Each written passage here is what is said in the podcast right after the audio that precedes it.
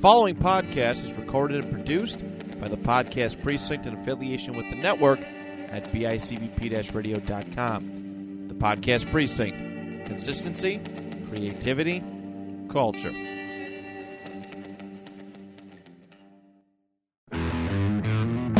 Just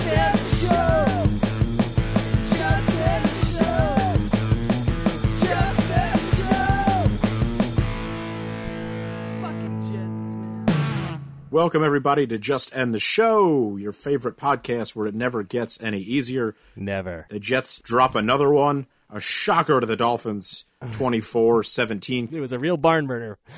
A real barn burner of a game, and this one really wasn't as close as that score would indicate. The Jets got a garbage time field goal from Matt Ammendola, and that was really all she wrote. Are we should are the bags on still? Should we should we have left the bags on? The bags are back, baby. The bags are on? Well, it's right here folks. You can hear it. I I have a hat on so I can't really put it on. But Yep, they're still around. I think I was thinking like the bags are like seventy five percent on because we got like that one, you know, Elijah Moore play. So that like you, you can lift the bag off a little bit, you know, but like it's still pretty much on. I, I, I'm gonna foreground the information. I think like this is the first time that I've actually not watched any of the game as it was happening. Although that's actually not totally true, but I recorded the uh, game against the Bills and then watched it afterwards. But this one is not on TV because like they're just like no, CBS just gave up on the Jets this year. Yeah, so you're in the, the general Albany vicinity, right? yes, that's true. We should uh, we should uh, clue our listeners in. I am I am in Albany, New York. So as a result of that, I am sometimes the Bills sometimes preempt. Uh, Jets games. So it's been a problem a couple of times this year, but you can usually still find ways to watch the games. But um, I was also working during this one, so then I couldn't do that. So yeah, I'm. Uh, I apologize to our listeners in advance for uh, knowing even less than I usually do. But I had, you know, I saw all the highlights and read read as much as I could. So hopefully, I, I'll be, I'll only be slightly embarrassed. It, it's interesting to me in that you, if you if you think about it, it's likely that Albany is one of the only markets in the country that actually has to decide between the two Yeah. teams. All right, it's like a split market because you're almost like halfway between, probably a little closer to New York than Buffalo. I shouldn't say halfway, but I mean you've you've, you've probably got fans of either team floating around, right? Jets, Giants, and Bills all sort of wrapped into one. And uh, as you know, they separate the Jets and Giants for that reason for the New York market. They don't separate the Bills from the Jets or Giants usually. So that's like a fascinating call if you're uh, Albany's local CBS station. That's interesting. I've never had to think about that before. Yeah, I would say definitely in the area the Giants are still the primary like favorite team.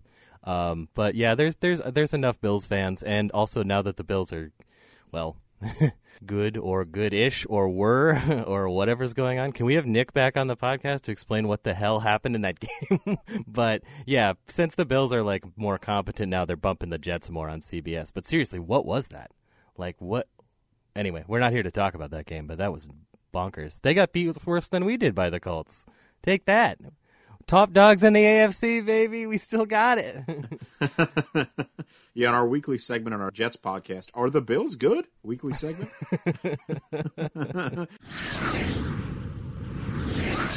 so this game in particular for the Jets, I think my main takeaway was that the secrets out on this defense. There's enough tape on them now where teams are just spreading them out. It's like don't go two tight ends, don't try to run up the gut, don't even bother. Just go shotgun. Just spread this team out, and you could beat them horizontally.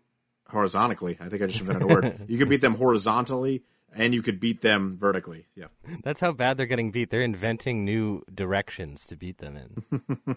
I think you're right. I was going to say that uh, I was when I was thinking about this. Um, I'm not sure when this might have flipped, but it feels like there might have been some kind of a flip in the season, and we didn't notice because they've just you know been losing, except for these two fluky games. But I feel like at the beginning of the year we were talking about how you know the reason they were losing was that the offense was so bad and so incompetent that the defense was on the field the whole time and it felt like we were actually pleasantly surprised by some of the defensive performances and we were kind of maybe chalking that up to like coaching or just you know the young talent showing up but uh, at some point it feels like there's been a flip here and maybe it was just the, the two big blowouts there in a row but it feels like I'm not going to say I'm not going to describe you know an offense that scores 17 points, a Joe Flacco led offense that scores 17 points on the Dolphins as like explosive. But it feels like the week after I was really tough on on Lafleur's offensive game plan. That especially considering playing three different quarterbacks in four weeks, he's actually been uh, they, they they've actually been able to move the ball. And if you looked at the early parts of this game, they were hanging in the game. I mean, it was tied at halftime. Um, they could have, you know, if they were if if Ammendola was able to kick field goals, they would have been up. Um, so you know, I mean. Uh, I've actually been at least that on that side of the ball, and I'm sure we're going to get to some of the like the the the two really good offensive player performances in this. Uh, but you know, it actually feels like that they're playing at a more competent level at this point, or at least are or at least are approaching uh, more consistently. approaching competency is what we look for here in this fan base, and that's like maybe that's what they're going for. But uh, the defensive side of the ball is going the opposite direction. Like you're saying, they're getting beat in every direction. They're showing the signs of the lack of talent that we were talking about even before the season started. Whether or not it's a thing where teams are there's just enough tape on them, like you're saying, or or whether or not it's just they are just completely overmatched by teams, even a team like Miami. obviously, this is better than giving up 45 points a game, but. Uh, honestly, I think a lot of that has more to do with the Dolphins' uh, levels of incompetency on offense than it does for the Jets' defensive performance because there's not a lot of positive. There's there's basically no positives you can take away from that. I feel like. Yeah, I you're right. It's like a sliding scale almost, right? It's like you know here was the defense playing above their level, here was the offense really blowing every game for them, and then it slowly sort of slid the other way. They're not winning any more games, but the offense is becoming a bit more competent, and the defense is just getting that much more incompetent to the point where it seems like by the end of the year they might be giving up 60 a game. They might be losing these games 60 to 30. That sliding scale keeps Yeah. tipping in that direction. Yeah. CJ Mosley didn't actually have a very good game. He's had a couple of really kind of rough weeks in a row. I saw a, a pretty detailed breakdown of that. Uh, I think it was the third and one play where Mosley kind of called an audible or like was trying to change the play right before it, it went off and it threw off the whole defense. Yeah, you almost have to feel for somebody like CJ Mosley, who's been such a force in this league for such a long time, and now he's just playing with all rookies and second year players around him. He must feel like a guy on an island, even when he calls an audible. It's like, he's like, I wonder if CJ Mosley thinks that his teammates really understand what he's trying to do, if they really understand conceptually what he's switching to from A to B. He hasn't played well himself, as you've mentioned, and I think that that's fair. But I almost feel bad for CJ Mosley as kind of the lone veteran star on a team full of rookies and unprovens and has-beens and never will be's. True. A few weeks ago, I was saying that it's actually like kind of like what you were just saying. It's nice to have Mosley there because it feels like having a veteran presence is a big part of this. But like, if he's not even kind of carrying it, and like you're saying, if they're not on the same page, the other players aren't on the same page as him, uh, then we're we're really in trouble because they're paying him a lot of money, and I think he had less tackles than like Quincy Williams in this game and stuff. So that's not great, you know. Uh, Quincy Williams is is a is a never will be, probably right. Uh, so in that category, I don't know. We've seen some flashes from Quincy. I think Quincy's one of those guys that's just kind of a, Yeah. a freak athlete in terms of his speed from the linebacker position. But yeah, from an NFL talent standpoint, you got to have more than just speed and strength, right? There's some intangibles. There's the the mental side of the game, and I'm not sure that Quincy Williams is ever really going to compete at the highest level. Like I said, I think I feel a little bit bad for CJ Mosley in the respect that if he were on another team, I think he'd be having a better year. I think in this defense, he's really going to struggle. And I think if you couple him with Ammendola and especially Ashtyn Davis, we can make a nice list of guys who aren't going to be on this team probably as early as next year. Ammendola is not going to be on the team this week, and I would be surprised if Ashtyn Davis is on the roster come opening day next year. He was so bad in this game. I know we've been killing Ashtyn Davis these last couple of weeks, but this was an abysmal game for him. I know he had the interception. He got the pick. where- that's that's where- the only where thing you can say. Yeah.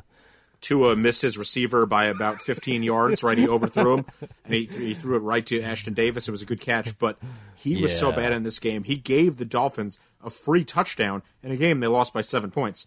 Yeah. He just never noticed Mack Hollins running down the sideline. He was on that side of the field. That's you got to figure that's his responsibility, and he just left Mack Hollins completely alone and gave the Dolphins a free touchdown. You can't have that.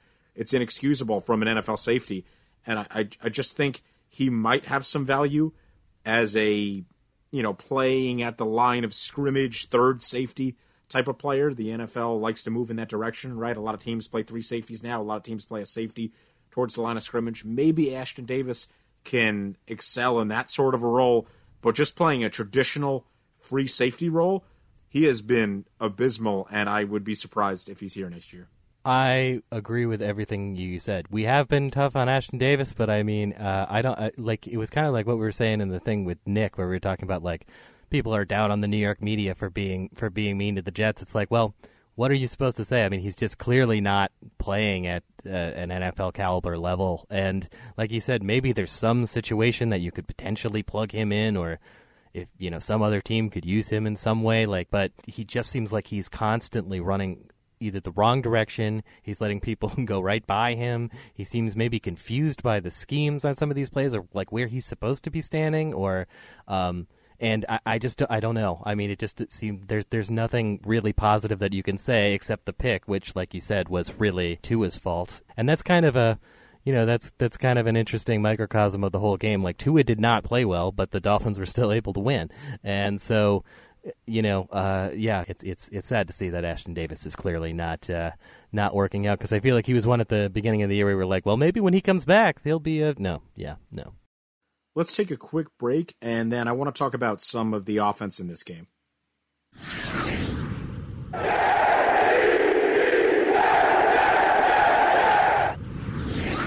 One of the things I wanted to talk about about this game specifically was Rob Saleh's quarterback choice because it's something we didn't really get to in time last week. I think going into last week's game, we all assumed early in the week it was going to be Zach Wilson back and healthy.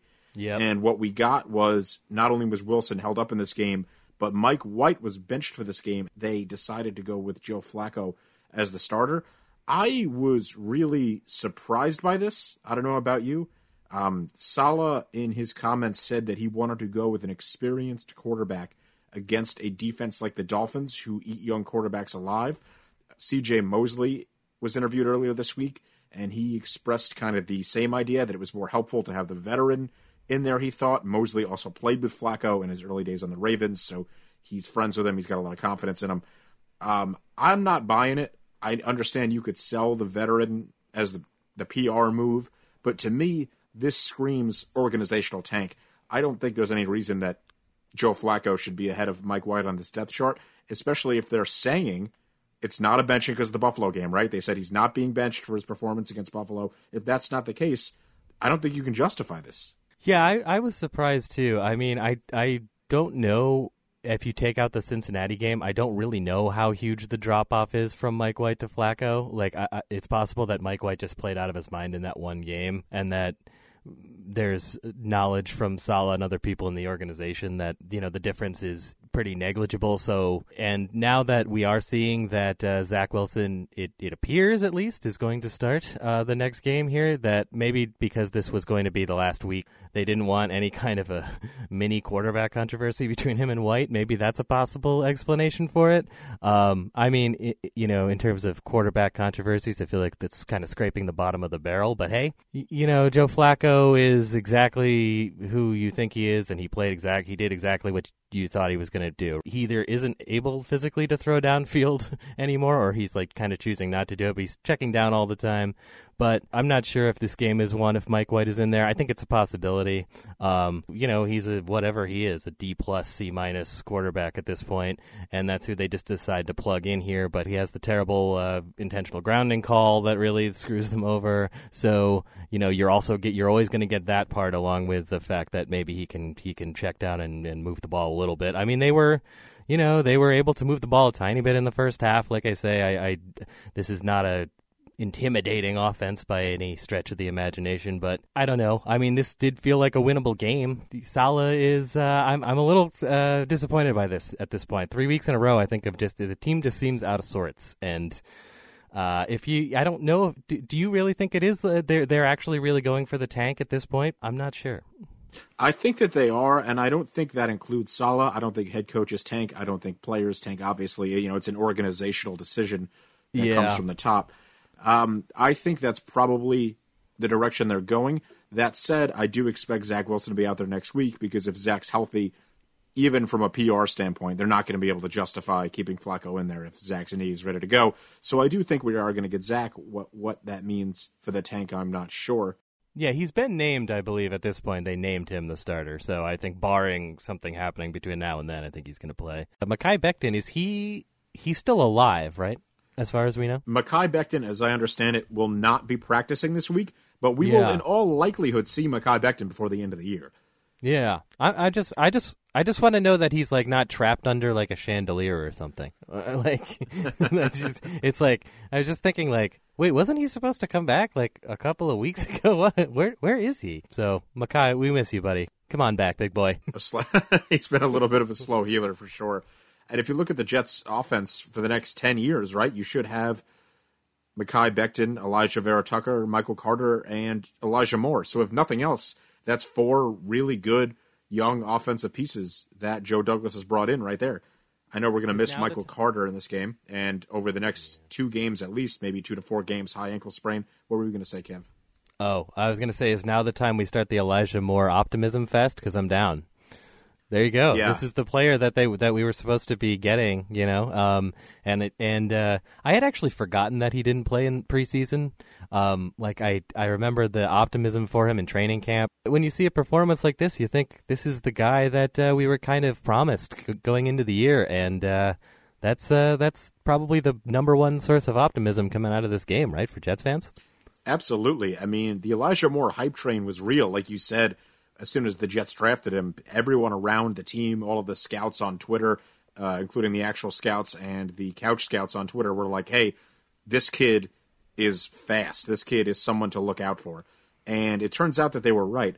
The only caveat on Elijah Moore is that if you go back and look at the stats, the emergence of Moore has coincided with the injury to Zach Wilson. It's really been Mike White and Joe Flacco who have brought this out of Elijah Moore. It'll be interesting to see what kind of chemistry he has with Zach going into this week against Houston. Yes, I agree. I mean uh, that that's that's a little bit alarming, but again, I'm still I'm still thinking that uh, the Zach sample size is still too low because of this in- missing all these weeks now that we still don't exactly know. The Carter injury to me is is more is just is just worse because if you had Zach coming back in, you got Moore coming off a good game, and you've got Michael Carter playing really well like this. If they were all able to come back in, um, you know, against you know a team like Houston where I think they can you know, uh, move the ball a little bit, or at least should be able to. That w- that would be the ideal situation. Carter played great, but obviously he's hurt. I'm glad to see that uh, it's a two week injury and not a six week injury, or not a not a season ending injury or anything like that. Uh, but it's just it's so sad to see him go because he was I think we've mentioned multiple times he has been one of the brightest spots on the on the offensive side of the ball for the Jets. Just watching Michael Carter Yeah, that, I mean, it, it's really going to be tough to watch this offense, I suspect, without Michael Carter in there. He's so valuable as a pass catcher out of the backfield, in addition to his value as a runner. Um, this could be kind of a put up or shut up week for Ty Johnson, who could probably replace most of Michael Carter's receiving output. He's a good receiving back. I don't know. He just doesn't have the speed or power or elusiveness as a runner that Michael Carter gives you. He's just not nearly as dynamic. So we could see a lot of Tevin Coleman in this game, especially on the early downs, and maybe Ty Johnson on third down. Some combination of that, but that's not scaring you if you're Houston. Ammendola is definitely something I want to get into. I don't know if you want to talk, take a break and talk about the kicking game. Let's do it. So I think at this point we are fully off the Matt Ammendola train. We sold. We sold the. Yeah, we're off the train. We're off the platform. The train is on fire. um, they they're already trying out. They're they're trying out kickers. I saw. Um, Josh Lambo is one of the ones that's in the mix. So, um, yeah, no. Unfortunately, he can. Uh, he apparently can kick really long, but not in the right direction. So that's a that's an issue. You know, because it's supposed to go in in, in the thing, not like just any direction. From a distance perspective, that 50 yard try off the upright, that could have been good from 65, right? That had all the distance in the world on it if it was close. Yeah, we uh, I think we bought low on Ammendola stock, and uh, we're selling even lower. So uh, so so we got that going for us. No, that's uh, yeah, he's clearly not the answer, and probably should have been a situation addressed before this point. But it seems like the uh, seems like that's uh, that's the ship has sailed on Matt Ammendola. So Yeah, oh well. when you- no Matt Ammendola jersey. no Matt Ammendola jersey. glad, glad I didn't go for it. Yeah, in retrospect, that looks like a great idea. Really holding off on that. Wow. What's funny is that he might have a career ahead of him as a punter. We've seen him punt about three, four times. He, he seemed pretty good, so Yeah. maybe he could just consider a career change. I think maybe he'd have a shot to stay on this team if he converts positions. Who knows? Yeah, I would be surprised. Well, Mann actually was playing pretty well before he got hurt, but yeah, the uh, but uh, I agree with you. Ammendola does seem like he can actually he can actually punt. So I don't know how often that happens. How often does that happen? Do ki- place kickers ever actually turn into punters? Do you know? I would say never. I don't think I've ever heard of it. I mean, back in the day, that was one guy, but ever since kicker and punter have been two separate positions, I can't think of a single example. Uh, it's likely he'll end up in camp with somebody else next year. Kickers have a tendency, even the bad ones, to stick around. There's always so many kicker injuries. There's always so many kicker firings Yeah. during the year where he'll be okay in this league. He'll kind of float around, but I think his time with the Jets is going to come to an end. I would say as early as this week. I would be surprised if Matt Ammendola is the Jets kicker as we go into this game against Houston. Yeah, he cost them. Was it six points or more? He definitely cost them. Cost them six. He missed a Um, couple. He cost them six points, at least three if you don't if you take the fifty yarder away. You know that one's a little tough. I think Yeah. what was interesting about this performance for Ammendola and what might have put the final nail in his coffin is if you look at that onside kick attempt at the end of the game. I know it was pretty meaningless as far as the score was concerned. All it would have done is bought the Jets a hail mary, even if they had come up with it. But that was one of the worst onside kick attempts I've ever seen in my life in my you know 25 years or so on this earth of watching football right I mean he lobbed a ball deep Yeah. and softly to the other team it's literally the opposite of what an outside kick should be Yeah, it was. It was like um, I don't know what it was like. It was like he was actually trying to hit them. It was like the same as uh, Daniel Jones throwing it right, throwing it right to uh, Jets legend. yeah uh, Jets legend Steve McLendon with a with the yeah, pick Steve yesterday on Monday night I just watched that like a couple minutes before we recorded, and man, that's funny. What what was he doing? What was he thinking on that? There's That not a- so crazy. there's not a New York Giant in the picture if you watch that that highlight I'm not sure who Daniel thought he was throwing to See how I pivoted out of uh, the, uh, I pivoted out of talking about how bad the Jets are and just started hating on Danny, Danny Dimes. um, yeah, no, the onside kick was terrible. He's he. I just think he's uh, yeah, he, like you said, he'll he'll have a he'll he'll play in the NFL, but but not for the Jets. And and if they're looking at other replacements at this point, I don't think you, I don't think you ever look for kicking replacements and then don't just find one, right? Nobody's ever like, well, we're shopping for a couple weeks. It's like somebody's coming in now. There's there's people who are competent enough out there, and uh, yeah, that was not the primary reason they lost the game, but certainly he is. Uh, yeah, he's been just a just a disappointment. So. Uh, it's also worth noting if we're t- kind of spinning out of that with the field goal thing. I mean, is there ever an excuse to uh, have a delay of game penalty on a field goal?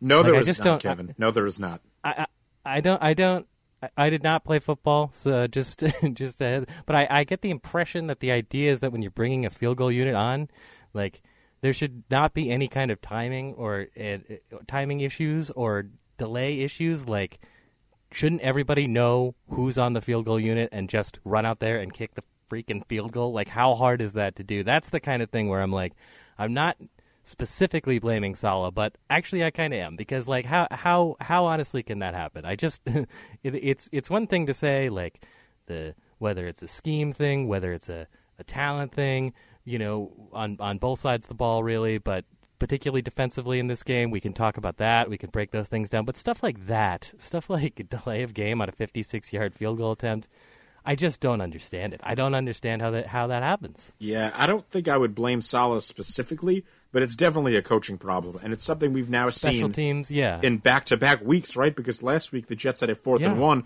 They had their offense on the field; they were going to go for it, and they have to kick because they took a delay of game with their offense Yeah. on the field on a fourth and one. How do you let that happen? I don't know. Only I the just- Jets take a delay game there, and only the Jets take a delay of game on a field goal. It's insane. Maybe the Chargers, maybe the Chargers, but that's it. Like we're the only two teams with crazy enough special teams problems that that could happen.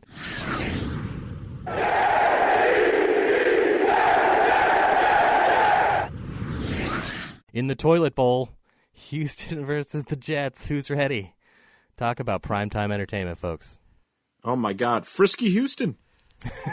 Frisky Houston. We We've are got Tyrod Taylor. Houston has two wins. It's really Davis Mills that's pushing an offer right now. Yeah. I mean, they, they they weirdly, without any skill players to speak of, they move the ball when they've got Tyrod Taylor in there. He's just a little. He's just that quarterback. He can run a little bit. He can throw on the run a little bit. He's got a big arm. He can throw the ball deep.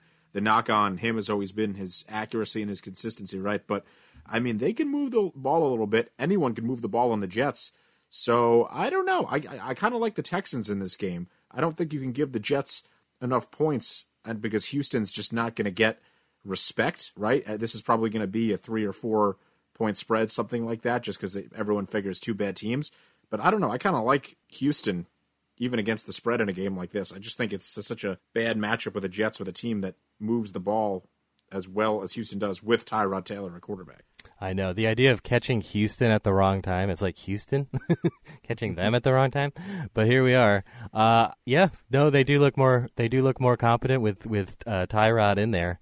Um, it's going to be fascinating psychologically because it could potentially be a tank off situation, but at the same time, like you're saying, I don't think that uh, it doesn't appear like either of these teams are really like actively trying to sabotage themselves. It just seems like they are both among the three worst teams in the league. And I, coming out of this game, I am curious because if they if if Jets if the Jets lose to Houston, I think there's a really good chance you can say that they're the worst team in the league. I really think that they're worse than Detroit.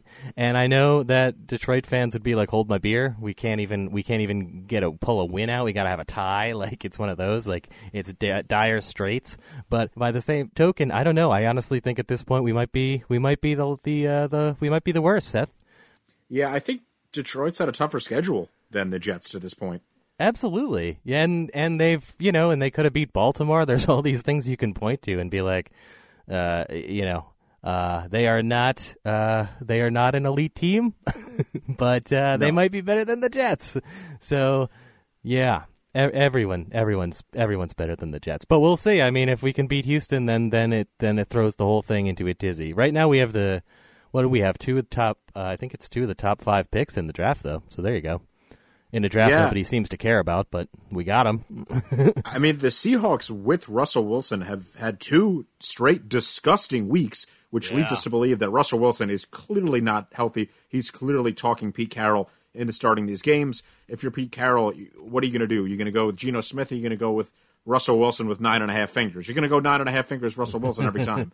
you are, yeah. we we don't have to tell the Jets fans out there about Geno Smith, right? So I, I don't blame Pete Carroll. Russell Wilson's obviously the emotional leader of this team, in addition to being the starting quarterback. So it's be hard sell to keep him out of games. But you're right. Oh, These Seahawks losses are like that's just looking great for us. We're going to have two top five picks this year in I all know. likelihood.